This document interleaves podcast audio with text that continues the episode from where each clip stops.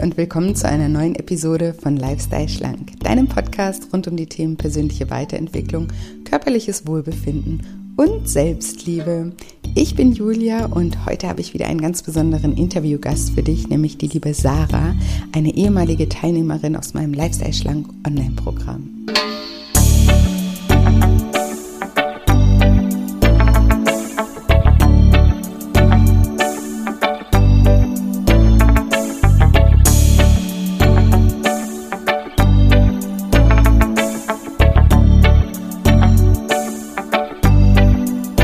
Ja, und wenn du dich fragst, in welchem Zusammenhang Hochsensibilität und Übergewicht stehen und wie Lifestyle Schlank Sarah dabei half, eine Therapie für ihre Depressionen frühzeitig zu beenden, dann bist du in dieser Folge genau richtig. Hallo, schön, dass du da bist. Schön, dass du wieder einschaltest zu einer neuen Episode und zu einem neuen, ganz wundervollen Interview mit einer wahnsinnig inspirierenden Frau, mit der lieben Sarah, einer ehemaligen Teilnehmerin aus meinem Lifestyle Schlank Online-Programm. Ich bin mir wirklich ganz, ganz sicher, dass du ganz, ganz viele tolle Gedanken aus diesem Interview für dich mitnehmen kannst. Und ich freue mich wahnsinnig, dieses tolle Gespräch gleich mit dir zu teilen. Aber erstmal freue ich mich auch, heute ein paar Inhalte zu meinem neuen Buch mit euch zu teilen, das im Januar erscheinen wird. Ich habe es ja letzte Woche schon erwähnt und auch erwähnt, dass ich ein kleines Gewinnspiel mache. Und zwar könnt ihr das Buch vorbestellen und mir einen Beleg über eure Vorbestellung zusenden, egal per E-Mail oder auch per Instagram. Instagram findet ihr mich unter julia-scheincoaching. Wenn ihr mir da einfach einen Screenshot schickt oder ein Foto von dem Beleg, weil ihr könnt natürlich auch im Handel äh, bei eurem lokalen Händler vorbestellen, auch das ist möglich. Genau, wenn ihr mir da einen Beleg schickt, kommt ihr mit in den Topf und dann könnt ihr einen kostenfreien Zugang zu meiner neuen App, der Daily Shine Dankbarkeits-App gewinnen, die es auch ab nächstem Jahr, Anfang nächsten Jahres geben wird. Eine App, mit der ihr Dankbarkeit einfacher praktizieren könnt, täglich praktizieren könnt, mit ganz vielen tollen Fragen für den Morgen und für den Abend, die ihr unterwegs beantworten könnt, unterwegs auf dem Weg zur Arbeit oder auch beim Zähneputzen oder unter der Dusche. und aber auch ganz vielen tollen Affirmationen und Meditationen. All das findet ihr in der App. Auf die App gehe ich ein anderes Mal noch ein bisschen näher ein. Heute wollte ich einfach ein paar Insights ins Buch euch mal geben, weil ich hatte letzte Woche erwähnt, dass ihr bei Amazon ja schon mal ein bisschen nachlesen könnt. Ich habe aber irgendwie gesehen, dass da dieser Beschreibungstext, der da draußen ist, sehr gering ist. Und dann habe ich so viele Fragen auch bei Instagram bekommen, dass ich dachte, vielleicht lese ich euch heute einfach mein Vorwort mal vor, weil ich glaube, das erklärt ganz gut, um was es in dem Buch gehen wird. Und das mache ich jetzt und dann geht es sofort los mit dem Interview.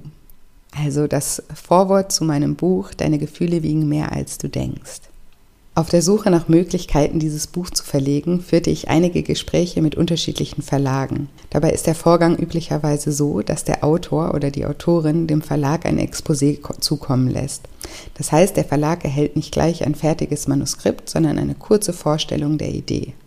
Glaubt der Verlag an die Idee, kommt es in den meisten Fällen schon vor der Fertigstellung des eigentlichen Manuskriptes zu einem Buchvertrag. Auf diese Art und Weise sparen sich die Verlage das Lesen langer Manuskripte, von deren Grundidee sie am Ende womöglich nicht überzeugt sind. Gleichzeitig spart der Autor sich die Zeit, ein Buch zu schreiben, das niemand verlegen möchte. Auf die Einsendung meines Exposés meldete sich ein bekannter deutscher Verlag und lud mich zu einem vierköpfigen Meeting ein. Die Redakteure waren begeistert von der Idee für dieses Buch und lobten mich für das großartige Exposé. Einen Bedenken hatte das Team jedoch. Sie hätten schon sehr oft vielversprechende Exposés erhalten und hätten gerade bei Bloggern leider häufig die Erfahrung gemacht, dass das fertige Manuskript am Ende oberflächlich ausfiele und es an Tiefgang fehlte. Da mein Manuskript unüblicherweise schon fertig auf meiner Festplatte schlummerte und ich mir zu 100% sicher war, dass es meinem Manuskript nicht an Tiefgang fehlte, bot ich großzügig und voller Selbstvertrauen an, dass der Verlag mein fertiges Manuskript lesen durfte. Ich dachte, wenn Ihnen das Exposé so gut gefällt und Ihre einzige Sorge ist, dass das Manuskript zu oberflächlich sei, dann hätte ich den Deal sowieso schon in der Tasche.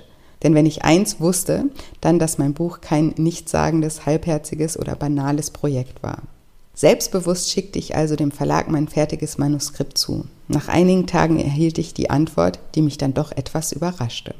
Sehr geehrte Frau Sam, wir möchten uns noch einmal bei Ihnen für das offene Gespräch und die Möglichkeit bedanken, Ihr Manuskript bereits in diesem frühen Zustand lesen zu dürfen. Durch das Lesen haben wir jetzt ein genaueres Bild davon, worum es in Ihrem Buch geht. Das Thema wird ja erheblich tiefgründiger und psychologischer behandelt, als wir das beim Lesen des Exposés angenommen hatten. Das Abnehmvorhaben und der dahinterliegende Abnehmwunsch sind offenbar lediglich ein Symptom von viel komplexeren Ursachen.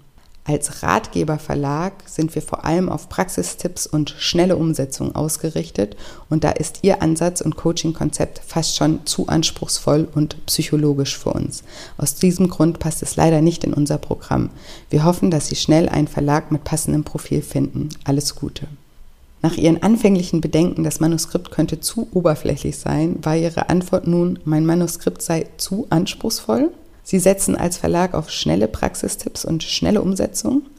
Nach dem Lesen der Mail konnte ich mir ein Kopfschütteln nicht verkneifen. So überrascht, wie ich einerseits über die widersprüchliche Rückmeldung des Verlags war, konnte sie mich dennoch nicht wirklich schockieren. Denn genau aus diesem Paradoxum ist einst die Idee für mein Coaching-Konzept überhaupt erst entstanden. Die Diätindustrie ist ein Milliardengeschäft und jeder setzt auf schnelle Praxistipps und schnelle Umsetzung. Und seht, wo es uns hingeführt hat. Noch nie gab es ein solches Überangebot an Fitness- und Ernährungstipps wie in der heutigen Zeit. Und dennoch gab es noch nie so viele Menschen mit Übergewicht wie heute. Wenn diese schnellen Praxistipps funktionieren würden, würden dann täglich neue Konzepte auf dem Markt erscheinen, die die alten, alles versprechenden Konzepte ersetzen. Wenn schnelle Praxistipps und schnelle Umsetzung zum Erfolg führen würden, wären wir dann nicht alle schon mehr als erfolgreich? Studien belegen jedoch das Gegenteil. 95 Prozent aller Diäten scheitern. Warum?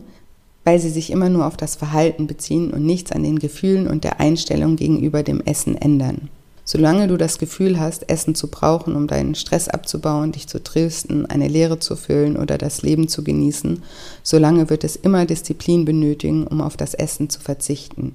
Schließlich verwehrst du dir etwas, von dem du innerlich überzeugt bist, es zu brauchen. Natürlich kannst du kurzzeitig mit eiserner Willenskraft ein paar Kilos abnehmen. Wenn du jedoch gleichzeitig nichts an deinen Gefühlen gegenüber dem Essen änderst, wird sich dieser Prozess immer wie ein harter Kampf anfühlen. Solange du das Essen brauchst, um einen bestimmten Gefühlszustand zu erreichen, solange wird dein Bedürfnis zu essen immer stärker sein als deine Willenskraft und Disziplin. Denn deine Gefühle wiegen mehr, als du denkst. Im Kampf zwischen deinen Gefühlen und deiner Disziplin werden deine Gefühle immer gewinnen. Das Gefühl, das Essen für irgendetwas anderes zu brauchen, als dein Körper zu nähren, ist ein Druckschluss. Überleg es dir einmal auf der logischen Ebene. Warum sollte deine Seele Essen brauchen? Was ändert Essen am Ursprung der unangenehmen Gefühle wie Stress, Leere, Einsamkeit oder Traurigkeit? Was braucht deine Seele wirklich, wenn du dich leer, einsam, gestresst, unzufrieden, unwohl oder traurig fühlst?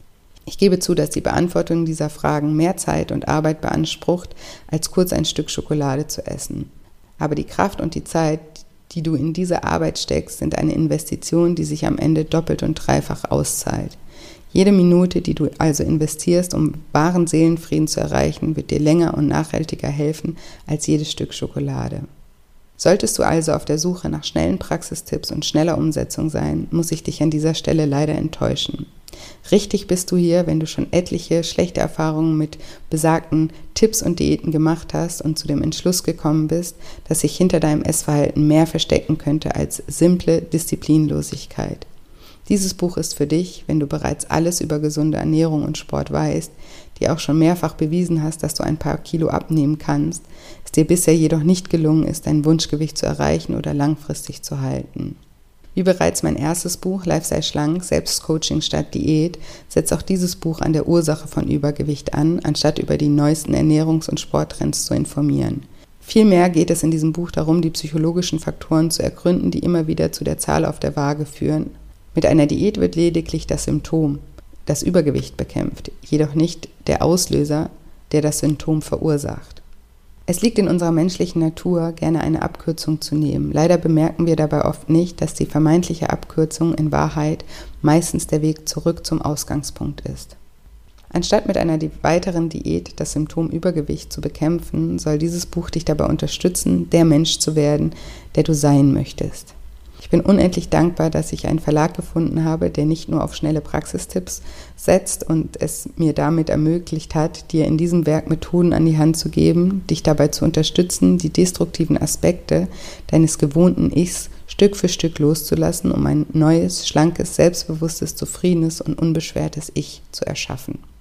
Genau, wow, das war jetzt ein bisschen länger, als ich gedacht habe. Wenn man das so selber liest, hat man das immer so in einer Minute runtergelesen, aber wenn man vorliest, dauert es doch ein bisschen länger. Aber ich glaube, es kann dir einen ganz guten Eindruck über das Buch geben und das Buch sind drei Teile aufgeteilt.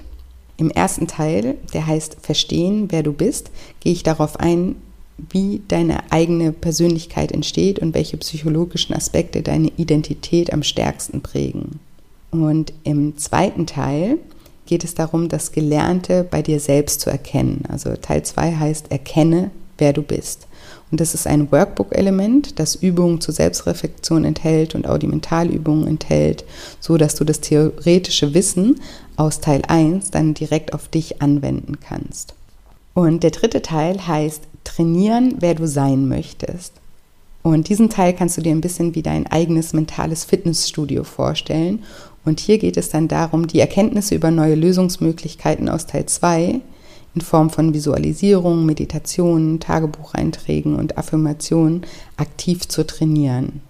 Genau, das mal als groben Überblick über das Buch. Ich bin so gespannt und ich freue mich so, so, so, so sehr, wenn es rauskommt. Und ja, ich kann gar nicht abwarten, irgendwie eure Meinung auch dazu zu erfahren. Ich hoffe natürlich, dass es euch gefällt und vor allem, dass es euch weiterhilft. Und genau, freue mich weiterhin, wenn ihr beim Gewinnspiel mitmacht, es vorbestellt mir einen Screenshot schickt. Und jetzt möchte ich euch aber nicht länger das wunderbare Gespräch mit Sarah vorbehalten und sage, liebe Sarah, stell dich doch meinen Zuhörern gerne mal vor.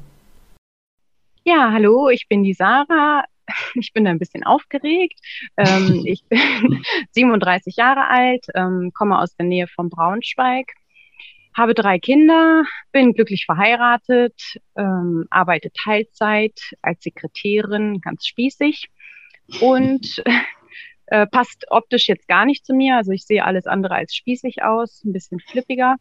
Und ähm, genau, und habe gerade das äh, Lifestyle, Lifestyle, Lifestyle Online-Programm ähm, absolviert und ähm, bin auch direkt im Anschluss in das Island gestartet bist gleich rübergeflogen auf die Insel. Ja. Wie schön.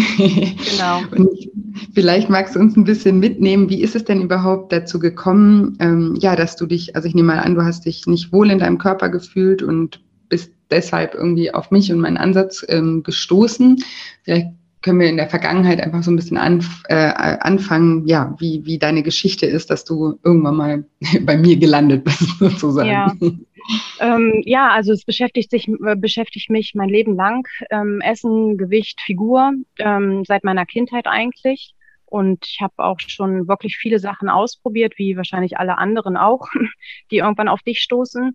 Mhm. Und ähm, ja, in der Kindheit hat es eigentlich damit angefangen, dass ich, ich war ganz normalgewichtig, hatte halt aber immer so einen kleinen Bauch, ich sage immer Schmierbauch dazu, ähm, war aber ganz normalgewichtig und irgendwann sprach mich dann halt mal mein bester Freund darauf an, äh, im Schwimmbad, wir hatten das Schwimmbad um die Ecke, ich solle doch bitte keinen Bikini mehr anziehen, ähm, das geht irgendwie gar nicht mit meinem Bauch so in die Richtung. Ähm, er hat mhm. aber selber so einen Schmierbauch und dann haben wir irgendwann, es war in der Grundschulzeit schon, unseren ersten Diätvertrag aufgesetzt, ähm, weiß ich noch, ähm, wo wir uns dann gegenseitig äh, halt beim Abnehmen helfen wollten. Zu der Zeit kam das noch gar nicht so von meinen Eltern aus. Ähm, das kam dann erst später dazu. Aber so war eigentlich der, der Ansatz, dass ich so dachte, oh, so, so wie du bist, bist du nicht in Ordnung. Ähm, irgendwas stimmt mit dir nicht. Ähm, du bist halt nicht gut genug. Da kam eigentlich schon dieser Glaubenssatz ist da zustande. Und dann ähm, hatte ich auch mal bei einem Podcast von dir, äh, bei einem Interview gehört, auch eine, äh, ein Mädel, das erzählt hat, sie war dann ähm, beim Judo und ich war auch beim Judo äh, Wettkampfsport und da war dann, dass man halt bestimmte Gewichtsklassen halten musste und mhm. da fing es dann mit den krassen Diäten an. Also auch schon in der Schulzeit, ähm, dass ich dann wirklich vor den Wettkämpfen um in meiner Gewichtsklasse, das waren immer so zwei, drei Kilo, ähm, die ich dann ähm, runterbringen musste, habe ich dann wirklich Crash-Diäten gemacht, so drei Wochen vorher, nur Reis, nur Ananas und ähm, das führte dann halt wirklich in dieses klassische ähm, Jojo-Teil und ähm, es wurde immer mehr hatte aber eigentlich immer noch Normalgewicht und ähm, dann ja, stieg das halt immer weiter an und ähm, ich habe extrem Aufmerksamkeit halt immer bekommen, wenn ich abgenommen habe. Ähm, mhm. Halt auch von meinem Vater und der hatte dann irgendwie dann ein starkes Augenmerk drauf, weil ich in der Pubertät halt auch so ein bisschen dann normal nimmt man ja in der Pubertät äh, zu, dann halt auch fülliger im Gesicht wurde. Und ähm, ja, da hatte er einen extremen Fokus drauf. Ich habe zwei Brüder, bei denen war das nicht so extrem, aber halt bei mir. Und wenn ich dann abgenommen hatte, hat er halt auch mal so ein bisschen mit mir angegeben, und mit meiner An Ab Abnahme. Und ähm, mhm. ja, so hat mich das in ähm, ja ganz negative Denkmuster reingetrieben, dass der Fokus auf diese ganze Geschichte immer größer wurde. Und ähm, die Diäten waren dann halt auch immer krasser. Es war eigentlich immer der nächste, der nächste Diätversuch war dann so, damit schaffe ich es jetzt endgültig, das zu unterbrechen. Ähm, halt dieses, mhm. diesen Jojo-Effekt und damit schaffe ich es jetzt endgültig, für immer schlank zu sein. Und so war jedes Mal der neue Ansatz mit einem neuen Buch, mit einem neuen Ratgeber. Ich habe Millionen Ratgeber gefühlt gelesen, schon seit meiner Kindheit, Jugend an. Äh, da wirklich, wo sich noch niemand in meinem Alter mit beschäftigt hat, habe ich mich mit solchen Dingen halt schon beschäftigt, weil mich das auch wirklich gestört hat und ich da eigentlich raus wollte. Und ähm, dann habe ich irgendwann Weight Watchers entdeckt mhm. und habe damit auch sehr gut abgenommen. Aber das hat mich in auch wirklich in eine eigentlich kranke Schiene reingebracht, dass, ich, dass diese Fressanfälle ähm, gerade hin zu diesen Wiegetagen immer schlimmer wurden, dass ich dann halt so ein, zwei Tage bevor der Wiegetag war, immer schon extrem wenig gegessen habe und auch wenig getrunken habe tatsächlich. Und nach dem Wiegen war dann halt so das große ähm, Fressen angesagt. Und als ich mhm. von zu Hause ausgezogen bin, ist das tatsächlich dann auch in, äh, in eine Bulimie ähm, umgeschwappt. Nicht so eine klassische, dass ich äh, nach jeder Mahlzeit erbrochen habe, sondern halt nur diese Fressanfälle mit ähm, Erbrechen kompensiert habe. Und äh, ich bin sehr früh von zu Hause ausgezogen, mit 19, dann mit meinem jetzigen Ehemann auch zusammen. Und der arbeitet in Schichten und so war das halt immer, dass ich halt die Möglichkeit auch hatte. Ich hatte dann halt einfach äh, Freiraum zu Hause und wenn ich von der Arbeit nach Hause kam, ähm, oder nach der Ausbildung oder nach der Schule, da ging das dann halt los. Und ähm, irgendwann verselbst, verselbstständigt sich, verselbstständigt mhm. sie, sichte, oh Gott, das, ja. was ich meine, du weißt, was ich meine, ähm, sich das dann so, dass ich dann doch Angst bekam, dass irgendwie die, die Kontrolle darüber zu verlieren, ähm, weil dieser Essdruck einfach so immens wurde und ich irgendwie an nichts anderes mehr denken konnte, außer an dieses, äh, wann kann ich denn endlich wieder? Und ähm, mhm. habe mich dann einer Hausärztin anvertraut ja, Schulmedizin sage ich nur, die haben dann halt nicht so das äh, Feingefühl richtig, aber die hatte mir tatsächlich eine Therapeutin vermittelt ähm, für eine Gesprächstherapie. Ähm, ich, ich glaube, da war ich 22, 23. Ähm, das mit der Bulimie, das ging so mit 19 los. Und mhm. ähm, die Gesprächstherapie hat mir überhaupt nichts gebracht. Also ich hatte auch immer das Gefühl, dass die selber essgestört war, die Therapeutin. Und es war halt wirklich nur Laber, Laber, Rhabarber. Es kam nichts bei rum. Also keine irgendwie mal was an die Hand gegebene Hausaufgabe oder irgendwie was, ähm, mhm. mein Verhalten zu reflektieren oder mal ein Ernährungstagebuch oder irgendwie was. Das hat mir wirklich überhaupt null, gar nichts gebracht. Und ähm, mhm. dann bin ich das erste Mal schwanger geworden. Ähm, und das Erstaunliche war, in, der, in den Schwangerschaften war ich immer komplett geheilt. Also ich hatte gar gar nichts. Ich hatte äh, weder Essgelüste, ich habe auch nie viel zugenommen. Es war eher so, dass ich an Appetitverlust gelitten hatte. Also da war es mhm. wirklich dann, ich habe darunter gelitten, weil ich habe nichts gefunden, worauf ich Appetit hatte und ähm, habe dann halt immer mich gezwungen, was zu essen. Und deswegen ja. ging es mir in den Schwangerschaften immer extrem gut und auch danach noch. Ich habe also nach, ich habe ja drei Kinder, ich habe nach allen Schwangerschaften halt die Kinder dann auch gestillt und ähm, es war immer schön. Also ich, ich habe mich total wohlgefühlt in meinem Körper und ähm, mit dem dicken Bauch. Ich war eine stolze Schwangere und es war einfach eine schöne Zeit. Ich immer genossen. Aber dann kam halt auch relativ schnell wieder der Hammer, äh, wenn ich dann, als ich dann abgestillt hatte oder teilweise auch während der Stillzeit noch, dass ich halt diesen Essdruck wieder hatte und ähm, eigentlich seit meiner Kindheit jegliche äh, negative Emotion mit Essen kompensiert, kompensiert habe war Alter als Kind entwickelt und ähm, so durchgezogen und der Stress, den man dann halt erstmal hat als Mutter und auch diesen übelsten Schlafmangel und alles und mhm. dass dann doch alles äh, in der Praxis ganz anders ist, als man sich das in der Theorie vorgestellt hat. Ähm, mhm. als äh, naives Ding so mit Anfang 20. Ähm, das, äh, ja, das hat dann irgendwann wieder zurück in dieses äh, Essverhalten geführt, in dieses schädliche. Und ähm, 2013 war es dann so, ähm, als ich nach der zweiten Elternzeit wieder arbeiten gegangen bin. Ähm, meine Tochter war da drei und mein Sohn war fünf. da hat das dann wieder Ausmaße angenommen, die mir einfach Angst gemacht haben. Und ich habe dann im Internet halt gesucht nach Hilfe und bin dann halt auf einen Online-Kurs gestoßen ähm, für Essgestörte und habe es damit auch geschafft, also diese Bulimie zu beenden. Den Ausstieg mhm. auch ohne therapeutische Hilfe, weil es war halt für mich auch schwierig, mit zwei kleinen Kindern dann nochmal zusätzlich diese Therapie zu machen. Das hätte ich zeitmäßig, wäre das echt schwer gewesen mit einem, noch einem Mann, der in drei Schichten arbeitet.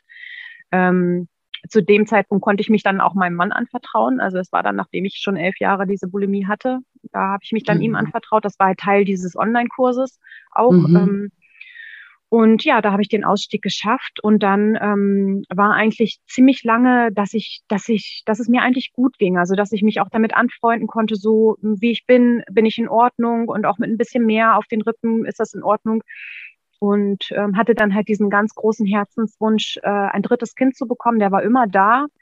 Ähm, aber ich musste halt erstmal auch für mich Stabilität reinbringen, dass mein Mann auch das Gefühl hatte, sie kommt damit klar, also sie kriegt das hin. Ihm hätten auch zwei Kinder gereicht, aber irgendwann hat er dann halt, ja, habe ich ihn überzeugt, weil er auch wirklich ein toller Papa ist, ähm, lass uns das noch wagen. Und dann hat er irgendwann das Go gegeben.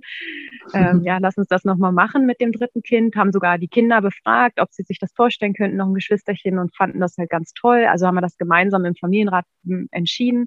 Und dann lief es leider halt überhaupt nicht nach Plan. Also ein Jahr wirklich ähm, versucht, ähm, äh, schwanger zu werden, drei Fehlgeburten und ähm, mhm das war wirklich ein Kampf. Also es war ein Kampf um diesen Herzenswunsch. Dann hat es irgendwann, also ich habe dann auch wieder mir Hilfe gesucht. Ich bin dann irgendwann, also 2013, wo ich diesen Online-Kurs auch gemacht habe, weg von der Schulmedizin, eigentlich fast nur noch zu Heilpraktikern gegangen und mhm. habe mir dann auch diesbezüglich neue ähm, Leute gesucht, die mich halt einfach auf meinem Kinderwunschweg begleitet haben. Mhm. Und ähm, ich brauchte halt irgendwie immer so ein bisschen Unterstützung und hatte auch gemerkt, dass es viel mit Stress zusammenhängt. Ähm, ich hatte eine stressige Abteilung, in der ich, in der ich dann war und musste da auch erstmal raus und dieses Psychosomatik, das habe ich für mich irgendwann schon herausgefunden, einfach auch, weil es meine Mutter mir extrem gespiegelt hat. Ähm, die ist schon immer krank, also die hat schon immer irgendwelche Wehwehchen gehabt und eigentlich habe ich das gesehen, dass es bei ihr psychosomatisch ist. Immer irgendwie mhm. überfordert. Dann, wo ihre beste Freundin gestorben ist, ging es ihr extrem schlecht. Sie hat nie die Trauer richtig ausgelebt und wollte ihr dann eigentlich helfen und habe ihr so Ratgeber besucht von Rüdiger Dahlke, ähm, mhm. ähm, Krankheiten als Symptom und so weiter. Und die habe ich dann aber, weil sie die, die nicht gelesen hat, habe ich die halt gelesen. Und so habe ich dann halt auch ein ganz anderes Körpergefühl für mich entwickelt, ähm, dass halt hinter jedem Symptom schon irgendwas steckt, was einem der Körper sagen möchte.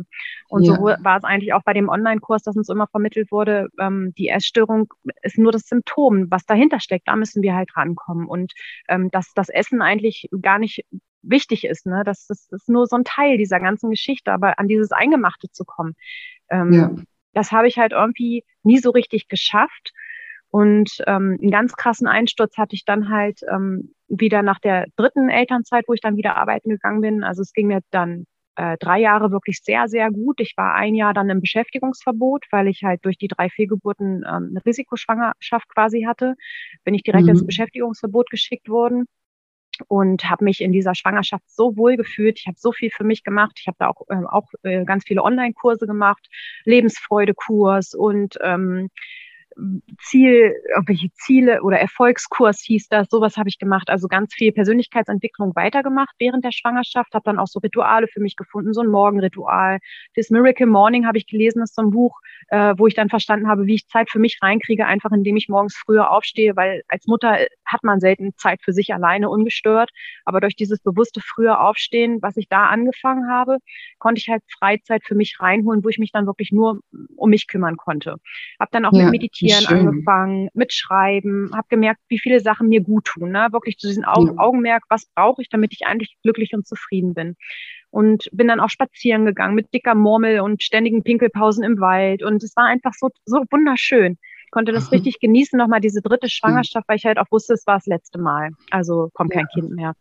Und ähm, auch die Schwangerschaft äh, selber war schön, die Entbindung war toll. Danach ähm, meine Kleine, die wurde so mit Liebe überschüttet, nochmal auch durch die großen Geschwister. Es war wirklich eine ganz tolle Zeit. Habe dann aber auch für mich entschieden, ich brauche auch Zeit ohne die Kleine. Habe dann so eine, ähm, so eine vom DRK gab es so eine Mütterbetreuung. Die habe ich genutzt zweimal in der Woche und habe dann wirklich diese zwei freien Vormittage in einer, in einer Woche für mich genutzt, bin laufen gegangen und ähm, habe mich gut um mich gekümmert und 2019 bin ich sogar einen Halbmarathon gelaufen und Also wirklich, cool. es ging mir so richtig, richtig gut.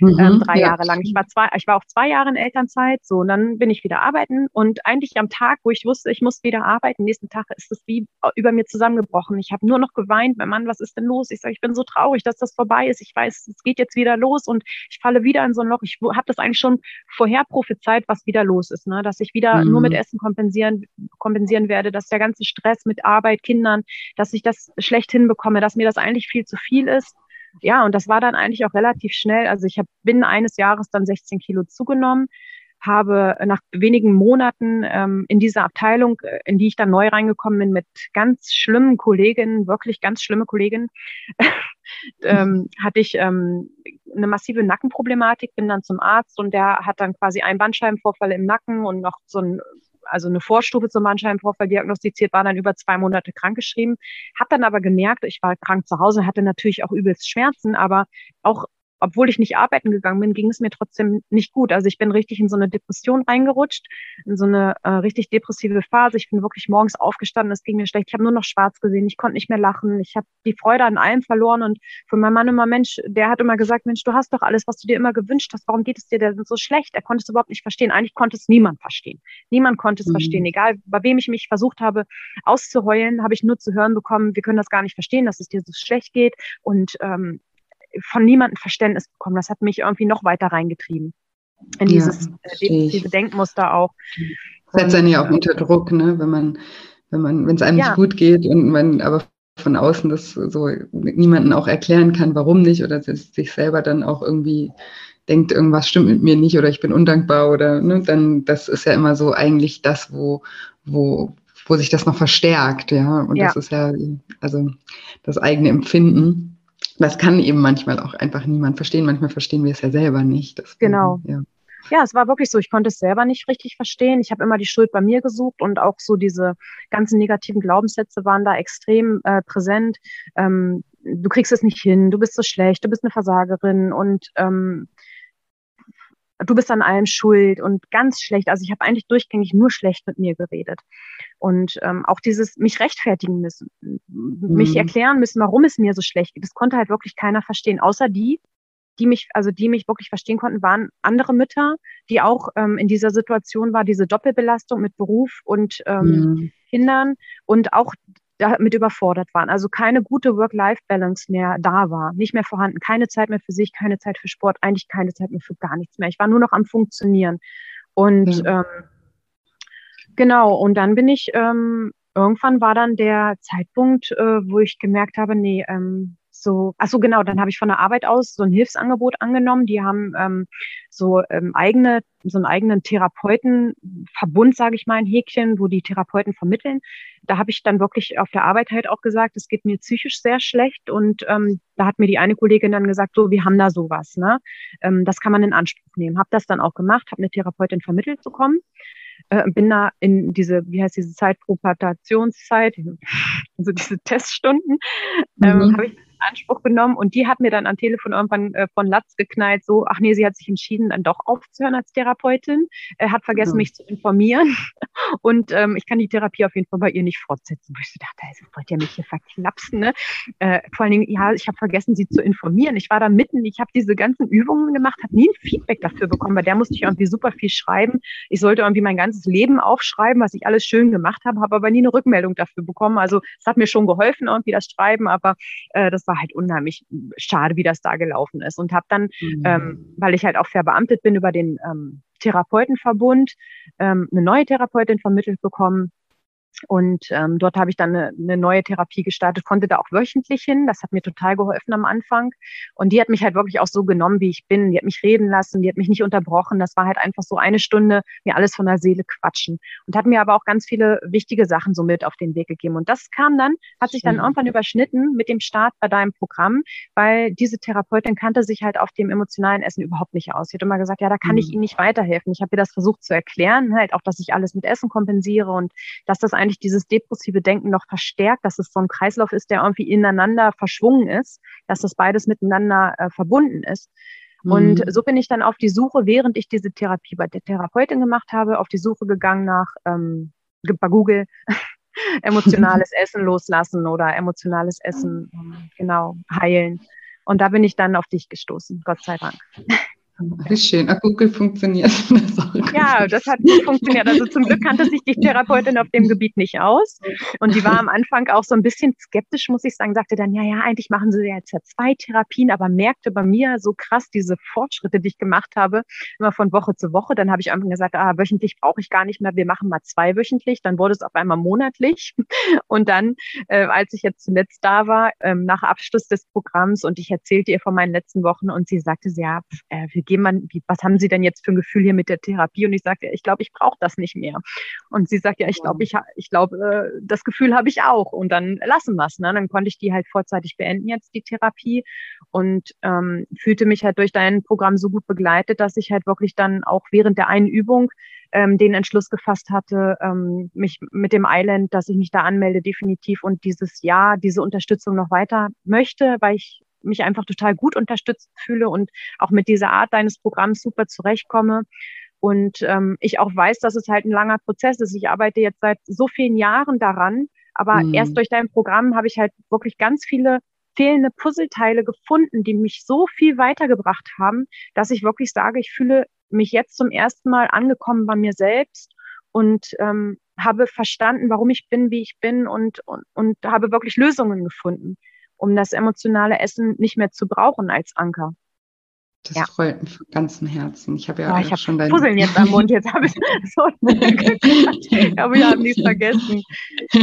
Ja, natürlich, du bist ja auch in einem Podcast-Interview und wir haben ja. gespannt ähm, zugehört und ich finde das super, super spannend und ich ähm, durfte ja vorher auch schon ein Feedback ähm, lesen und da sind mir echt die Tränen in die Augen geschossen, weil ich das so ähm, toll fand und so ja beeindruckend auch fand, dass du auch so lange eben daran schon arbeitest und ja auch nie aufgegeben hast und dir ja auch immer wieder Hilfe auch ähm, gesucht hast. Und das finde ich ist auch was ganz, ganz Wichtiges, was ich auch immer allen versuche ja zu vermitteln, ne? dass man sich nicht aufgibt. Dass es manchmal passt halt mit einer Therapeutin zum Beispiel nicht. Ne? Hattest du jetzt ja auch zweimal irgendwie die Erfahrung gemacht, aber beim dritten Mal war dann doch eine dabei, mit der es gut gepasst hat. Oder ja. ne, dass man halt einfach nicht, nicht aufgibt und nicht aufhört, nach, nach Lösungen auch zu suchen. Und ja, das, das, das fand ich super, super toll und auch sehr beeindruckend. Und ähm, du hast ja dann eben auch ähm, was entdeckt im Programm. Also ich würde vielleicht nochmal so anfangen, was, was genau hat dir geholfen in dem Programm? Also wenn du jetzt, ne, die, die Hörer oder der ein oder andere überlegt sich ja manchmal auch im, im Programm mitzumachen.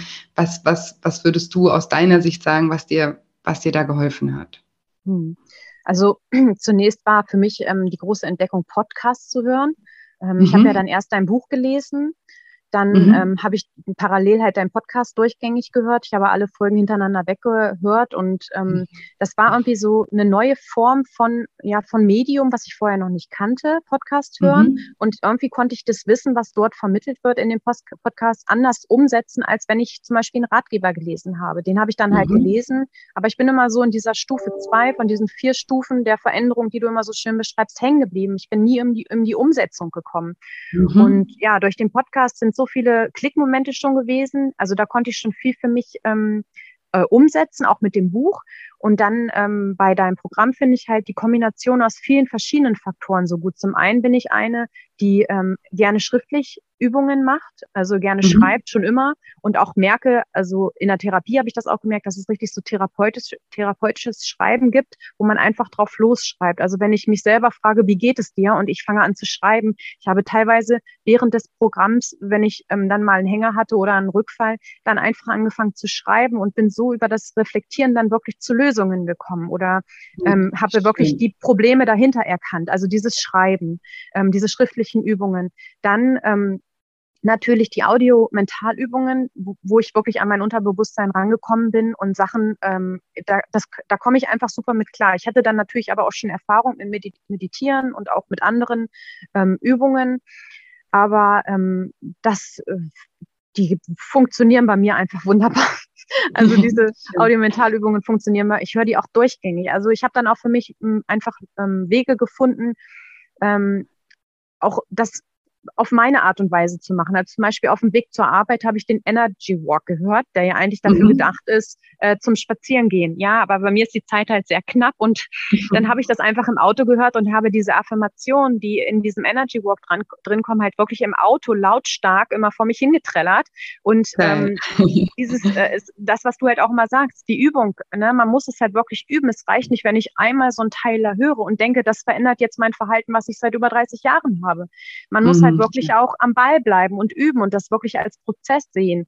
Und ähm, genau, also diese Übungen haben mir dolle geholfen und dann natürlich der Austausch äh, mit der Gruppe. Und da hatte ich halt mit meiner Gruppe unheimlich Glück, beziehungsweise jetzt mit, der, mit den ganzen Teilnehmerinnen. Da ist ja die liebe Lotti, die dann ähm, diesen Zoom-Call ähm, für, also diesen abendlichen Zoom-Call ins Leben gerufen hat, zusätzlich ja. zu dem Zoom-Call, den du halt hast, ähm, einfach als Unterstützung, ähm, gerade für dieses abendliche, um aus diesem abendlichen Muster rauszukommen, bin ich halt dort in den Austausch gegangen, anfangs auch für mich schwierig mit den Kindern, weil meine kleine Tochter hat so ein ganz schlechtes Schlafverhalten. Die schläft dann manchmal, eigentlich braucht sie den Mittagsschlaf nicht mehr. Dann schläft sie irgendwann um fünf oder sechs ein. Ich bin dann froh, dass ich eine Auszeit habe, schläft dann aber erst abends wieder um zehn ein.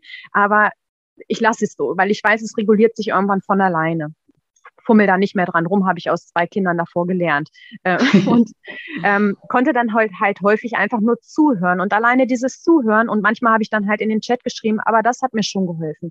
Und ich habe ich da ganz. Ich erkläre das nochmal ganz kurz noch für die, ja. für die ähm, Zuhörer, die sich jetzt vielleicht äh, wundern. Also wir haben ja immer im Programm gibt es wöchentlich eine Zoom-Session mit mir. Da, da gehen wir immer auf, wir haben ja jede, jede Woche ein, ein spezielles Thema, was wir bearbeiten.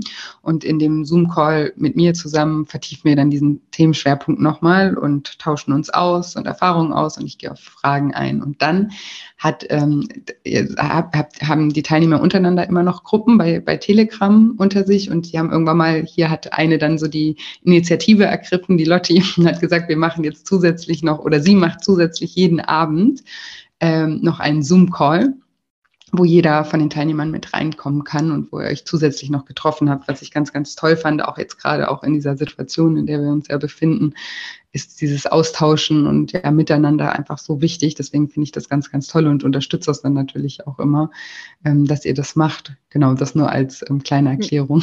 Genau, ja, das war, es war halt wirklich Gold wert. Ne? Ich habe immer gesagt, das ist wie so eine virtuelle Selbsthilfegruppe, die ich mir immer gewünscht habe. Also ich habe mir wirklich mhm. immer so mhm. eine Selbsthilfegruppe gewünscht, mit, also allein dieser Austausch mit Gleichgesinnten, sich nicht mhm. erklären müssen, sich nicht mhm. rechtfertigen mhm. müssen, sondern einfach verstanden fühlen. Und da habe ja. ich halt auch ganz tolle ähm, Frauen kennengelernt, wo ich wirklich sage, das sind Freundinnen geworden. Wir telefonieren, wir Schön. sind im Austausch und unterstützen uns. Die geben mir so einen Rückhalt und ähm, die sind, äh, die haben einen festen Platz in meinem Herzen. Das ist wirklich so und ähm, ich weiß das unheimlich zu schätzen. Ich bin sehr dankbar dafür und das hat einen ganz großen Anteil da wirklich für meinen Heilungsweg gehabt.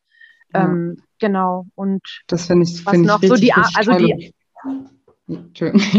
ich ja. finde das auch immer super, super ähm, wichtig, einfach auch. Also deswegen gibt es ja auch Gruppen und die Möglichkeit, dass ihr euch untereinander austauscht, weil das einfach auch sehr viel Halt einem geben kann, wenn man sieht, man ist da nicht irgendwie alleine damit. Und manche haben, also es ist ja wirklich teilweise erstaunlich, wie ähnlich manche Muster auch ähm, sind. Ne? Und ähm, alleine sich da auszutauschen und eben auch neue Leute kennenzulernen, die den gleichen Prozess durchlaufen, weil das Programm ist ja auch sehr persönlich, also, ne, man, also man, man arbeitet ja nicht nur am Gewicht, sondern eben auch an, an allen Themenbereichen äh, des Lebens. Und ähm, wenn, wenn man da Gleichgesinnte hat, die gerade den gleichen äh, Prozess durchlaufen, ich glaube, das ist einfach ja Gold wert, so wie du auch sagst. Das ja, das war schön, wirklich toll.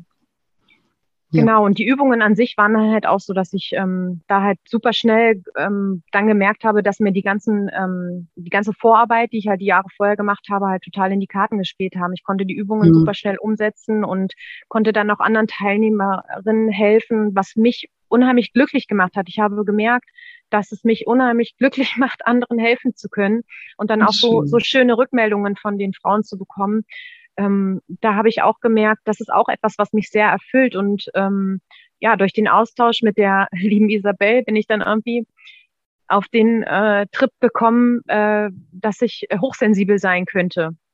Mhm. War ich bis dato, äh, war ich bis dato halt nie. Äh, auf die Idee gekommen. Ich habe das mal ja. gehört und habe das aber nie irgendwie äh, in Verbindung mit mir gebracht. Ich wusste zwar, ich bin ein Sensibelchen und bin total dünnhäutig. Mein Mann hat immer gesagt, schaff dir ein dickes Fell an und ich so, ja, das kann ich nicht und ich bin halt so. Und ähm, ja, habe das irgendwie für mich dann herausgefunden. Das ist mir wirklich dann wie Schuppen von den Augen also abgefallen. Ähm, habe mich dann damit befasst, auseinandergesetzt und dachte, das kann doch nicht wahr sein. So rückblickend mein ganzes Leben, alle Situationen neu beleuchtet unter dem Hintergrund, dass ich hochsensibel bin. Ne? Mhm. Und ähm, habe dann auch verstanden, warum es mir immer so extrem schwer gefallen ist, halt da in dieser Abteilung, in der ich jetzt gelandet bin, mit diesen toxischen Kolleginnen, weil ich halt einfach mhm. Ähm, das alles so auf mich beziehe und in mich einsauge, diese ganzen negativen Energien von denen, weil ich halt mich schlecht abgrenzen kann. Das sind mhm. alles so mhm. Dinge, die ich jetzt natürlich erstmal neu lernen muss und was für mich Neuland war, ähm, brauchte dann auch erstmal einen Termin bei meiner Heilpraktikerin, die äh, macht so äh, Aufstellungsarbeit, systemische Aufstellungen und äh, da hatte ich jetzt letzte Woche Termin und die war, also die war fast, also geschockt, also nicht geschockt, also das Positive, ne? Ich sag, mhm. Sarah, das kann doch nicht wahr sein, ne? Die arbeitet halt auch schon total, total lange mit mir, hat damals auch Familienaufstellung gemacht und hatte da schon gesagt, du hast eine ganz falsche Rolle in deiner Familie, halt immer eher, dass ich mich um meine Eltern gekümmert haben, als die, dass die sich um mich gekümmert haben. Mhm. Und ähm, und sie sagte, dieser sensible Teil, der war so krass versteckt bei mir. Ähm, also ich habe es jetzt für mich so halt ähm, empfinde ich das so, die, die Essstörung habe ich quasi für mich ins Leben gerufen als Kind, um diese hochsensible Seite von mir, diese ständige Reizüberflutung und diese ähm, ganzen Emotionen, die, halt, die ich halt extrem wahrnehme, zu kompensieren. Ich kompensiere ja. ja oder habe jegliches Gefühl, negative Gefühl mit Essen kompensiert. Und das war so überlagert, dass diese sensible... Das ist ja auch eine Betäubung. Ne? Das genau. Ist, ja. total betäubt, durchgängig. Und ich habe das gar nicht wahrgenommen. Und sie sagt auch, sie hat mich immer nur als starke Frau wahrgenommen. Und jetzt habe ich halt äh, bei einer Übung mit ihr ähm, diese sensible Seite kennengelernt. Ich musste dann auch so eine Übung machen und ähm, diese starke Seite von mir macht, äh, symbolisiert halt immer so ein Löwe, ne? so, eine, so, so ein Löwe, der mhm. für mich einsteht, für mich kämpft und auch mal raus kann. Der war aber eigentlich immer nur rausgekommen so für, für meine Familie, für die Kinder, aber nie für mich selber. Das kam jetzt durch das Coaching das erste Mal, dass ich das so bewusst wahrgenommen habe auf der Arbeit, wo ich wirklich gesagt habe, ich muss raus aus dieser Abteilung, für mich eingestanden bin. Da habe ich das erste Mal so diese Löwin wahrgenommen. Und bei der Übung bei der Heilpraktikerin war es jetzt, dass ich mir diese sensible Seite vorstellen sollte. Und das war so ein Burgfräulein mit so einem also so eine Prinzessin mit so einem Hut auf, in so wirklich ganz zart und rosa. Und sie sagt, so, du hast, ich hätte in dem Moment auch ganz anders gesprochen. So eine sensible Seite hat sie an mir noch nie erlebt. Und die war halt ganz lange total verborgen, aber ist Teil von mir. Und das war halt auch immer so ein Glaubenssatz. Ich muss stark sein. Ich muss ähm, ich muss kämpfen, das Leben ist ein Kampf. Also ganz viele Glaubenssätze, die so mit dieser Löwenseite in Kombination waren. Und mhm. neue Glaubenssätze, die ich jetzt für mich rausgefunden habe, die, ähm, die symbolisieren oder stehen so ein bisschen für diese sensible Seite, die ich jetzt in mir entdeckt habe.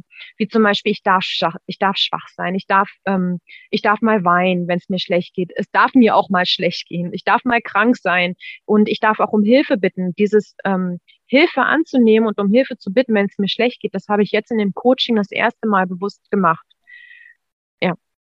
Ja. Ja, super, super schön und super, super wichtig. Und das ist ja auch wieder so, das zeigt ja auch mal wieder, ne, du, du, du hast uns ja erzählt, wie lange du dich auch mit Themen beschäftigst und oder mit dem Thema beschäftigt und dass es sich eben auch lohnt, da nicht aufzuhören, weil man kommt ja immer von einer Erkenntnis zur nächsten und erst wenn wir was erkennen, können wir wieder was ähm, tun dafür, ja. Also wenn du gar nicht weißt, dass du hochsensibel äh, bist, dann kannst du natürlich auch nicht die richtigen ähm, Instrumente anwenden, sozusagen, um da an, an, an den Kern ranzukommen und, und um da Besserung ähm, ähm, zu, zu, wie sagt man, empfinden, ja, oder dir, ja, da, also da Wege oder Lösungsansätze herauszuarbeiten, ja, wenn du das nicht weißt, du hast ja vorhin noch mal kurz meine äh, vier Phasen der Veränderung angesprochen, ich wiederhole die noch mal kurz für die, für die Hörer. Also es gibt ja immer die, die unbewusste Inkompetenz, das ist die Phase, wo wir gar nicht wissen, was irgendwie falsch läuft. Das wäre jetzt so ein typisches Beispiel dafür. Du bist hochsensibel, weißt das aber überhaupt nicht, ja. Und deswegen kannst du natürlich auch nicht, ähm, ja, die richtigen Schritte, Schritte gehen. Die nächste Phase ist dann so die Erkenntnisphase. Das ist die äh, bewusste Inkompetenz. Da bist du dir dann bewusst irgendwie, ah, hier läuft irgendwie was äh, falsch. Und ähm, in der nächsten Phase, das ist sozusagen dann die Umsetzungsphase. Und da kommen viele eben nicht hin, weil viele sind dann, okay, ich habe es jetzt erkannt, ich bin jetzt hochsensibel, ne? aber die gehen dann nicht zur Heilpraktikerin und machen dann wieder was und arbeiten daran weiter, sondern erklären sich dann halt die Welt mit ihrer Erkenntnis aber bleiben da halt stehen. Und das ist das, was du auch vorhin meintest. Das ist eben wichtig, dass man dann eben auch was tut mit dieser Erkenntnis. Ne? Und dann ja. erst in der, in der allerletzten Phase bist du dann sozusagen ähm, unbewusst kompetent. Das heißt, du, du, du musst überhaupt nicht mehr drüber nachdenken, sondern dein neues Verhalten, deine neue Denkweise, die hat sich, die ist in Fleisch und Blut übergegangen und die bedarf nicht mehr deiner Aufmerksamkeit, die ist in dein Unterbewusstsein gesickert und steuert dich von da an im, im positiven ähm, Sinne. Ne? Aber diese Phasen muss man halt eben durchlaufen und deswegen lohnt es sich eben auch immer, ja, weiter sich mit Themen zu beschäftigen. Und ich sage auch immer, jeder hat ja auch so ein Lebensthema. Ähm, das ist bei jedem unterschiedlich und diese Symptome, ne, also die sind sozusagen, dass die uns darauf aufmerksam machen. Und bei dir war das jetzt eben die, die Bulimie oder dann, ne, das, dann war die besser. Dann kam aber irgendwann ähm, das emotionale Essen immer wieder hoch. Ne? Hat man ja auch gemerkt, immer wenn es irgendwie schwierig oder Veränderungen wieder kamen, auf die du eigentlich keine Lust hattest, hat es ja dieses Symptom getobt, um dir irgendwie auch zu zeigen, okay, hier, da ich bin, ich, hier ist noch nicht, die, die Lösung ist noch nicht 100 Prozent ja. da, ne? Und da, und dann ist man, ist es ja immer wieder eine Chance, auch wieder daran zu arbeiten und dahin zu gucken und neue Erfahrungen auch zu machen. Und deswegen, ja, kann ich immer nur an alle appellieren, da nicht, nicht aufzugeben, sondern ähm, immer dran zu bleiben, ne? Ja. Das war auch immer so ein Glaubenssatz, der mich ähm, halt begleitet hat. Aufgeben ist keine Option. Ja, sehr gut. Ja, also sehr, sehr gut. Haben immer viele gesagt, oh, du machst so viel. Und ich sage, ja, es bringt ja auch nichts, wenn ich die ganze Zeit nur rumjammer und ich hoffe darauf auf ein Wunder, dass sich von heute auf morgen mein ganzes Leben ändert. Das funktioniert doch nicht, ne? Ja. Und ähm, es war super anstrengend, ja, aber hätte ich diese Scheißphasen nicht gehabt und hätte ich diese Tiefpunkte nicht gehabt, dann wäre ich nicht da, wo ich jetzt bin. Dann wäre ich nie in das Handeln so extrem reingekommen, weil der Leidensdruck einfach erst so groß sein musste, damit ich wirklich alles äh, in Bewegung setze, um, ähm, um was zu verändern in meinem Leben. Ja, ja, super, super schön. Und im Programm ist es ja so, dass, also mein Lieblingsthema wissen, glaube ich, alle, das sind ja die Glaubenssätze. Ja. Und ähm, auch so das Selbstbild. Ähm, aber wir starten ja auch immer ähm, damit, dass wir erstmal die Emotionen auch angucken und, und auch schauen, was, was will uns eigentlich ein Gefühl sagen. Ne? Mhm. Und wie können wir anders mit den Gefühlen umgehen an, anstelle von Essen. Ähm, hast du da auch was für dich mitnehmen können oder was für dich gefunden, wie, wie, wie du damit umgehen kannst? Ja, auf jeden Fall. Also es ist so krass, wo ich dann, ich habe meinen Ordner schön akkurat angelegt und wo ich den dann, dann nochmal so durchgeblättert hatte jetzt, ähm, wo wir diese Emotionsarbeit hatten am Anfang, äh, zum Beginn des ähm, Programms, hatte ich ja echt alle angemarkert, die gerade so präsent waren, alle mhm. nur durchweg negativ. Und dann ähm, nach einer Weile Woche hatte ich eins, noch mal, ne? Ja, genau. Und dann irgendwann hatte ich dann ähm, nochmal die Übung gemacht und mit, wie es mir jetzt geht. Und da waren durchgängig alle positiv. Da hatte sich schon in, innerhalb von ein paar Wochen schon so viel von meiner Stimmung her verbessert.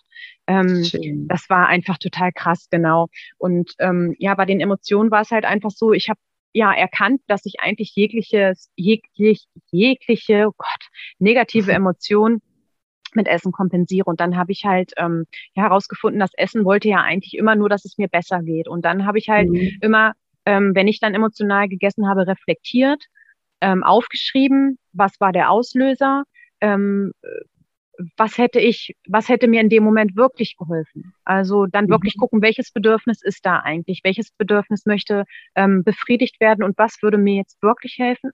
Anstelle zu essen. Weil ich mir dann irgendwann wurde mir das wirklich bewusst, dass das Essen nur zu einer kurzzeitigen Erleichterung führt, aber nicht zu einer langfristigen. Und dass es mir eigentlich durch das emotionale Essen dann noch schlechter ging. Und so konnte ich dann irgendwann, ja, habe ich dann immer aufgeschrieben und für mich rausgefunden, also da, zum Beispiel dieses Schlafbedürfnis, was einfach auch durch dieses hochsensible Extrem da ist, dass ich das mhm. fest mit einplane. Also ich brauche eine feste Mittagspause am Tag, weil ich sonst gegen die Müdigkeit die ganze Zeit anesse. Ähm, und sei es nur eine halbe Stunde. Und das ist inzwischen mhm. so, dass ich das meiner kleinen Tochter auch verklickern konnte durch Corona.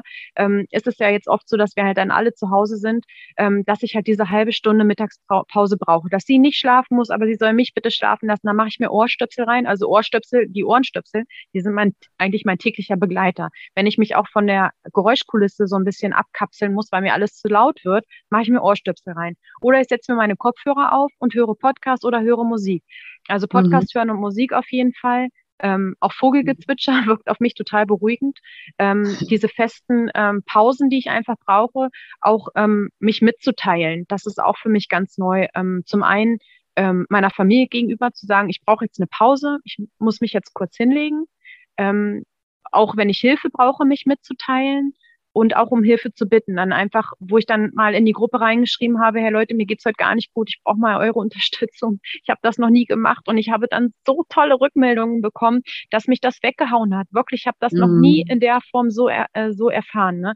Also wirklich Hilfe anzunehmen, ähm, äh, was mir also am Anfang habe ich halt äh, unheimlich viel Tee getrunken ähm, da hatte ich dir auch mal eine Frage gestellt, weil ich den Tee mit sehr viel Süßstoff getrunken habe, habe dann bei dem Programm rausgefunden, dass, dass ich Süßstoff überhaupt nicht vertrage, dass ich mhm. von Süßstoff immer Magen-Darm-Probleme bekommen habe, mhm. dass ich die Magen-Darm-Probleme, sprich Bauchschmerzen, immer mit Essen kompensiert habe.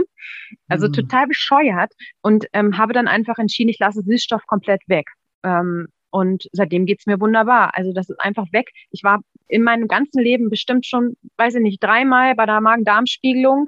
Ähm, immer weil ich dachte, ich habe irgendwelche Unverträglichkeiten. Aber es war einfach der, der viele Süßstoff, den ich überhaupt nicht vertragen habe, aber halt auch diese massiven großen Portionen, wenn ich Fressanfälle hatte. Mhm. Und dann ähm, halt auch im Gegenzug dann, wenn ich dann die Diätphasen gemacht habe, viel zu viel Obst und Gemüse, was mir nicht gut hat. Also ich habe mich einfach angefangen, immer mehr zu beobachten, dann auch zu gucken beim Essen, was tut mir gut, was befriedigt mich wirklich, zu erfahren, wie es ist, zu essen, wenn man Hunger hat, das zu essen, worauf man auch Lust hat und danach zu empfinden, oh, ich bin satt und zufrieden. Weil ich kenne es halt auch durch diese Weight Watchers Geschichte, dass man dann halt auch immer Lebensmittel isst, die einen überhaupt nicht schmecken, ähm, wie zum Beispiel jetzt gerade aktuell dieses Skier, ne? Das schmeckt mir überhaupt nicht.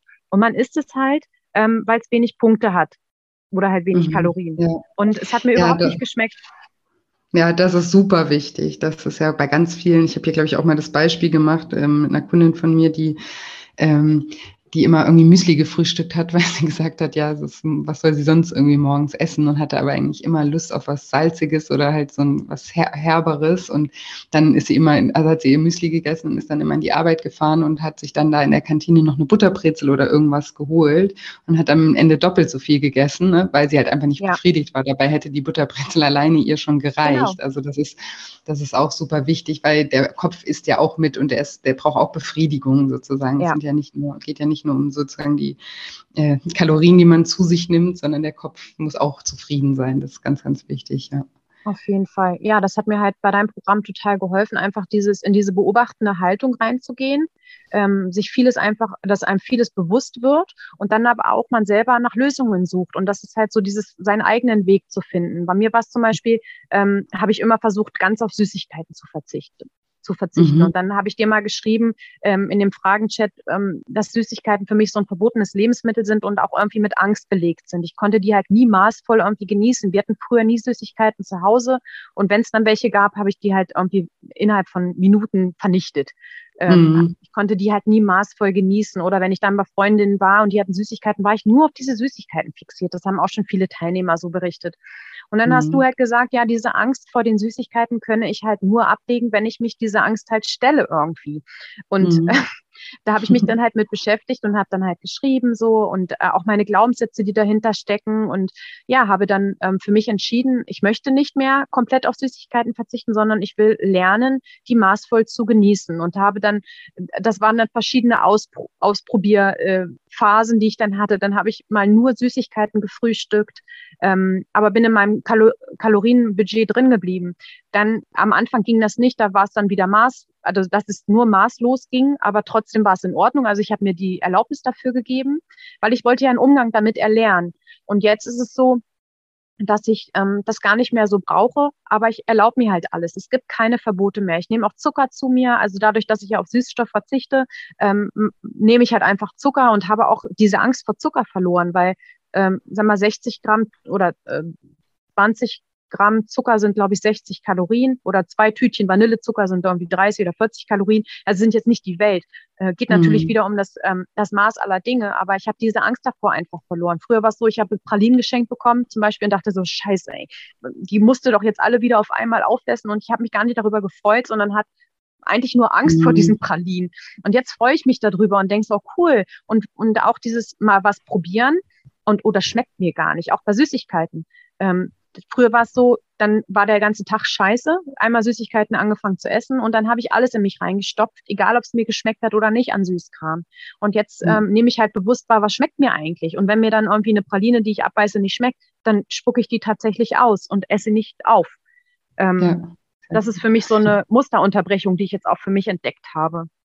Ja, super, super äh, toll. Also sehr, äh, sehr erkenntnisreich und, und auch ähm, super, dass du halt das auch annimmst, ne? Weil ich, das ist ja das, was ich, was ich euch immer vermitteln will, ist eben dieses Ausprobieren, Trial and Error. Ja, du kannst es nicht wissen, wenn du es nur in, dein, in deinem Kopf durchspielst. So, wir wissen immer erst, wie es wirklich ist, wenn wir es probieren. Und so wie du eben auch gesagt hast, so diese Beobachterperspektive eben einzunehmen und dann zu schauen. Ähm, ja, wie geht's mir wirklich dabei und da dann auch reflektiert einfach zu sein und die Erfahrungen zu machen. Erst so können wir wieder Dinge raus, äh, ausprobieren und kommen dadurch dann halt auch wieder auf neue Erkenntnisse. Ja, also wir machen ja so oft irgendwie immer das Gleiche und wundern uns, dass sich da nichts verändert. Und ja. wichtig ist eben, dass man eben so die, ich sage immer, den MacGyver rausholt, kreativ wird und ähm, auch irgendwie ein bisschen abenteuerlustig und neugierig wird und einfach Dinge probiert und sich da, dabei reflektiert und dann, dann danach dann ein Urteil fällt und sagt, okay, das hat für mich wirklich nicht funktioniert, das hat aber irgendwie funktioniert, hätte ich jetzt gar nicht gedacht und damit mache ich jetzt wieder das nächste. Ne? Also so, so, das wünsche ich mir immer total und finde das auch total toll, wenn dann Teilnehmer das auch annehmen und äh, so äh, ja auch anwenden. Ja. Richtig schön. Und du hast gerade das Thema Glaubenssätze auch nochmal angesprochen, du hast dann auch ähm, dir Glaubenssätze rund ums Thema, ne, hast ja gerade gesagt, Süßigkeiten auch wieder notiert. Ähm, hast du da so eine große Erkenntnis noch, die du, du aus dem Programm, an die du dich gerade noch erinnerst, ähm, die du da für dich mitgenommen hast zum Thema Glaubenssätze? Also ich habe so viele Glaubenssätze aufgeschrieben. Ich habe seitenweise wirklich Glaubenssätze und ich bin immer noch dabei. Also es ist Wahnsinn. Das hört auch nie auf. Genau, das hast du ja mal erzählt. Und dann habe ich wirklich irgendwann angefangen, alle Glaubenssätze, die ich während des Programms irgendwann mal aufgeschrieben habe, so zwischendrin umzuformulieren. Also wirklich dann in mhm. positive mhm. Glaubenssätze für mich umzuwandeln. Und ähm, also der wichtigste eigentlich so im Beruf, also jetzt gar nicht so in Bezug auf das Essen, sondern mehr so äh, auf den Beruf war, dass ich immer den Glaubenssatz hatte, arbeitende Mütter können nicht glücklich sein. Ähm, mhm. Das äh, war für mich auch super die Erkenntnis, weil ähm, weil ich das halt immer so empfunden habe, halt auch vorgelebt von meiner Mutter bekommen habe, weil ich mich immer zerrissen mhm. gefühlt habe und immer mit schlechtem Gewissen auch arbeiten gegangen bin. Und ähm, ja, irgendwann kam dann so dieser, dieser Moment, diese Erleuchtung, so halt, ey, mir geht's eben so gut, ich bin so glücklich, ich stehe morgens glücklich auf, ich kann jetzt schon glücklich sein, egal wie die Rahmenbedingungen sind, egal ob ich in einer Scheißabteilung bin, egal ob ich noch übergewichtig bin, egal ob ich keinen Sport mache, egal ob dies oder das, ich kann jetzt schon glücklich sein. Das war super die Erkenntnis für mich mich. Und ähm, ja, auch gekoppelt natürlich mit einem Glaubenssatz. Ich kann nur glücklich sein, wenn ich schlank bin. Ich kann nur glücklich sein, wenn ich Sport treibe. Ähm, ich kann nur glücklich sein, wenn ich Zeit für mich alleine habe. Wir sind jetzt seit über einem Jahr in Corona äh, mit drei Kindern zu Hause, haben beide kein Homeoffice. Äh, wir gehen beide arbeiten und kriegen das hier irgendwie trotzdem gemanagt. Und ich habe auf einmal dieses Glück trotzdem ähm, empfunden. Und das war so wunder, wunderschön. Und ähm, dann auch zu erkennen, wie viel man selber eigentlich in der Hand hat. Also eigentlich hat man alles in der Hand, was man verändern mhm. möchte. Man sucht immer im Außen und, und sucht die Schuld bei anderen und gibt anderen die Schuld und ähm, gibt so viel Verantwortung aus der Hand, einfach weil man es auch nicht anders gelernt hat. Und ähm, zu erkennen, dass man alles selber in der Hand hat und egal äh, um was es geht, um welchen äh, Lebensbereich, man hat selber immer zu 100 Prozent die Verantwortung und hat selber es in der Hand ist zu ändern. Aber es ist halt der unbequeme Weg. Man muss das bequeme Elend verlassen und man muss natürlich auch ähm, ja bereit sein, ähm, für Veränderungen und ähm, auch bereit sein, sich der Angst zu stellen. Also ähm, das ist ja immer mit einer Angst verbunden, was du auch immer so schön erklärst. Ähm, die Angst findet dann nur im Kopf statt und äh, mhm. man macht sich äh, man macht sich Gedanken über die Auswirkungen und und ist irgendwie eingeschränkt in seinem ganzen Denken durch diese ganzen Glauben, äh, negativen Glaubenssätze, die man hat.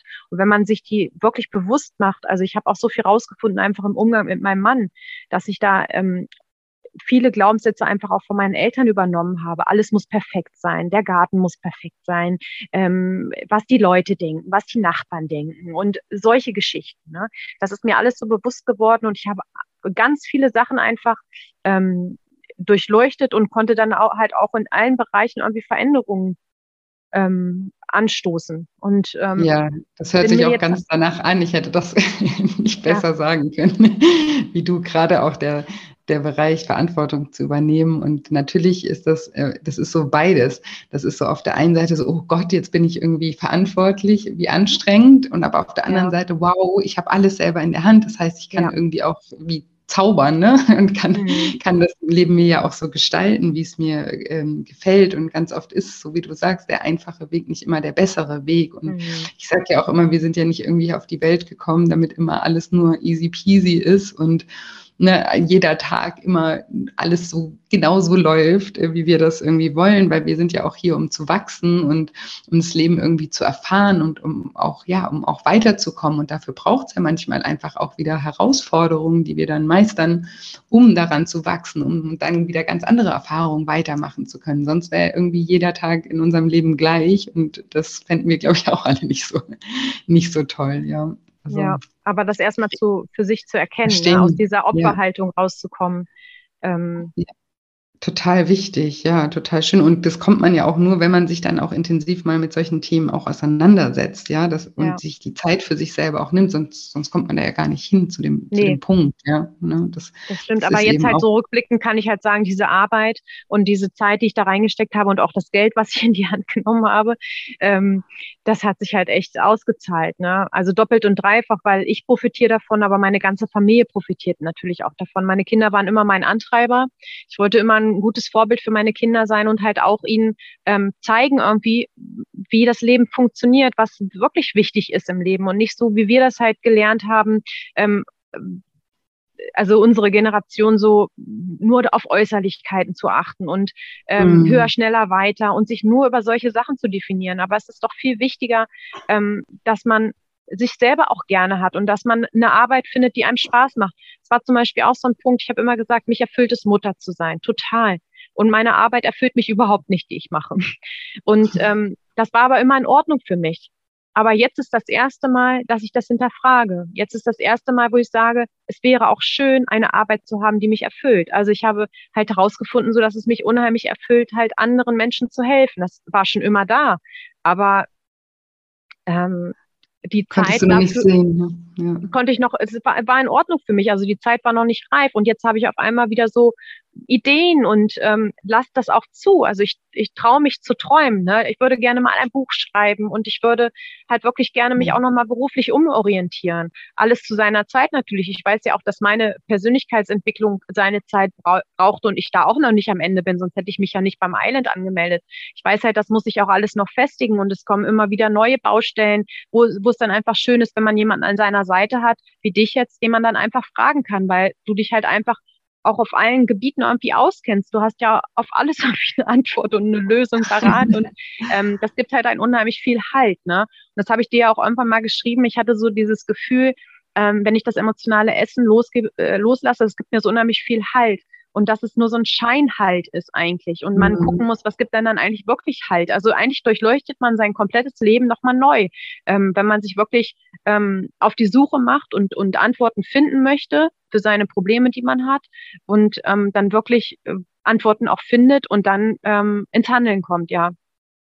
Ja, total, total wichtig. Und das meinte ich ja auch vorhin, dieses Symptom, dann Übergewicht oder emotionales Essen, das ist, das, steht ja immer für was. Wenn man, wenn man da, da dann, dann dahinter schaut, dann tun sich ganz andere Türen wieder auf. Ja, schau, jetzt hast du dich so sehr jetzt mal zehn Wochen lang damit beschäftigt, jetzt bist du auf einmal auf die Idee gekommen, wow, ich äh, helfe total gerne Menschen. Ne? Und jetzt die Idee, das weiß ich jetzt schon und ich bin jetzt auch sehr froh, dass du auf dem Island bist, weil aus der Idee kann jetzt wieder was ganz anderes in, entstehen. Und du hast so an, weil das ist witzig, weil du hast das eben erwähnt und da ist bei mir schon äh, die Idee auch entstanden, weil du anfangs gesagt hast, du, du, du bist äh, ganz spießig in deinem Job irgendwie als ähm, was das als äh, Sekretärin. Ja. Ne? Ja, und passt eigentlich so gar nicht zu dir, ne? Und dann hast du ja aber auch erzählt, dass du da ja auch irgendwie gar nicht so reinpasst, ne? Und das ist ja auch manchmal so, dass wir uns dann durch solche Glaubenssätze, ne, das passt ja eh nicht, also Beruf, also Mütter können nicht glücklich sein im Job und äh, die Kinder, äh, Kindererziehung erfüllt mich, aber Beruf ist mir nicht wichtig oder so. Dadurch leiten wir ja auch unterbewusst, das sind ja Glaubenssätze, die uns wieder beeinflussen ne? und die führen dann halt auch dazu, dass wir dann den Job irgendwie machen, der uns dann natürlich auch zeigt, wir sind hier falsch und das ist auch ja, so. Und, ne? Das ist ja wieder so der, dieses, was ich meine, dieses unbewusste Handeln dann, dass, der, das uns dann wieder ähm, zurückspiegelt, dass wir recht haben. Ne? Und das mhm. hat sich jetzt sozusagen bei dir auch nochmal geöffnet und dir gibt dir jetzt nochmal eine ganz andere Möglichkeit, dann darüber nachzudenken. Und so wie du sagst, es muss natürlich wachsen und da ne, kommt der eins zum anderen, aber da ist jetzt auf jeden Fall schon wieder eine Tür aufgegangen, die dir vielleicht in Zukunft, ich bin gespannt, mhm. ähm, auch nochmal ermöglicht, vielleicht einfach einen Job zu machen, ja, der, der dir auch einfach Spaß macht, ja, weil das ist ja auch oft so, ne, dieser Glaubenssatz, oh, Arbeit, äh, ist immer anstrengend, Arbeit ist immer ein Kampf oder sowas. Das, das stimmt ja auch nicht. Ja? Also das, äh, ich empfinde meine Arbeit nicht als anstrengend oder als Kampf oder so. Und ähm, und auch da haben wir ja auch die Verantwortung darüber. Natürlich, wie gesagt, alles zu seiner Zeit. Ich bin auch schon in Jobs gehangen, die, ja. mir nicht Spaß gemacht haben. Aber eben, man hat es dann trotzdem in der Hand und im richtigen Augenblick ähm, kann man sich da auch wieder weiter, weiterentwickeln. Und all das sozusagen, diese, das, das wollte ich eigentlich sagen, ist jetzt wieder rausgekommen, dadurch, dass du dich mit dem Essen auseinandergesetzt hast, ja, Weil, ja. auf eine konstruktive Art und Weise und nicht einfach nur über einen Ernährungsplan oder äh, ein Fitnessprogramm, sondern eben dahinter geguckt hast. Und das ja liebe ich auch einfach an meiner Arbeit und das ähm, ja mit euch da diesen Weg zu gehen und das zu beobachten und freue mich da einfach immer total, ähm, wenn ihr da so viele tolle Erkenntnisse hat, habt. und wenn ihr dann auch noch so mutig seid und die mit meinen Podcast-Hörern teilt, dann freue ich mich besonders ähm, äh, doll. richtig, richtig, richtig schön. Ähm, danke, danke, danke, dass du heute ja so offen darüber gesprochen hast. Ähm, bedeutet mir sehr, sehr viel. Und ich glaube, dass meine Hörer ganz viel aus dem, was du gesagt hast, auch für sich mitnehmen können. Oh ja, danke, danke, danke. Und oh, ja. eine Sache. Entschuldigung, fällt mir gerade noch ein, weil ich vergesse es immer wieder zu sagen, äh, zu fragen. Und ähm, ja, weil es manchmal einfach auch gar nicht so zur Sache tut, aber die, die Hörer interessiert es trotzdem. Ich bekomme nämlich öfter Mails. Wie viel hast du denn abgenommen? Also was war dein Startgewicht und was hast du während dem Programm abgenommen? Das noch, bevor ich es gleich ja. wieder ganz vergesse. Also ich habe in den, äh, in den äh, zehn Wochen habe ich jetzt sechs Kilo abgenommen. Mhm. Und ähm, wow. ich habe aber im, also ich hatte im Oktober letztes Jahr mit deinem Programm, also mit dem Buch gestartet, mit 81 Kilo mhm. bei 1,63 Meter, bei 1,63 Meter und bin jetzt bei, also 10 Kilo habe ich jetzt weniger bei 71. Ja, wow, ja. sehr schön. Genau, und aber so wie du sagst, also das Gewicht ähm, war tat, tatsächlich bei mir überhaupt nicht mehr zur Sache. Ich stelle mich jetzt auch nicht mehr wöchentlich auf die Waage. Nach Be Beendigung des Programms das habe ich halt gemacht, weil es so irgendwie dazugehörte, dachte ich. Aber jetzt ähm, einmal im Monat reicht mir dann auch, vielleicht auch sogar noch weniger, weil es läuft halt einfach. Und das ist, also wo, der Fokus, das, was du mal sagst mit dem Fokus, wo der Fokus halt hingeht, das ist einem wichtig und das hat mehr, mehr Gewicht. Und ähm, das äh, ist halt bei mir total zur Nebensache geworden, tatsächlich. Ja, ja, total spannend. Ja, für mich ist es auch immer nicht so wichtig. Deswegen vergesse ich es auch so oft. Aber ich musste, ähm, ja, ich verstehe auch, dass es die, die, die Zuhörer natürlich auch interessiert. Deswegen danke, ja. dass du das auch noch mit uns geteilt hast. Und nochmal vielen, vielen Dank für all deine Gedanken, Erkenntnisse, für deine Offenheit. Ähm, es war mir ein Fest, mit dir zu sprechen. Ja, sehr gerne. Ich hoffe, zumindest einer Frau, wenn es nur eine Frau ist, die ich vielleicht geholfen habe, da ähm, mutig, äh, das anzupacken und einfach zu gucken, ähm, wie sie ihr Leben umkrempeln kann und zu gucken, was wirklich hinter dem Essproblem steckt.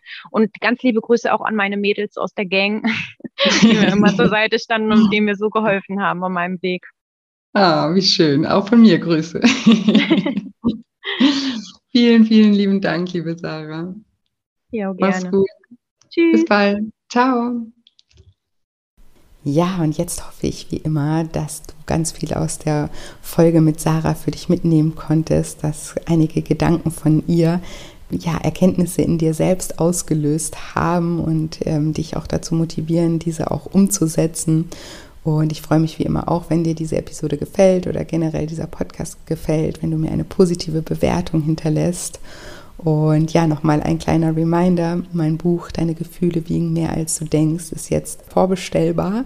Die Links zu Amazon zum Beispiel findest du in den Show Notes und ich verlose unter allen Vorbestellungen fünfmal einen Zugang zu meiner neuen Dankbarkeits-App Daily Shine, die es auch ab nächsten Jahr geben wird.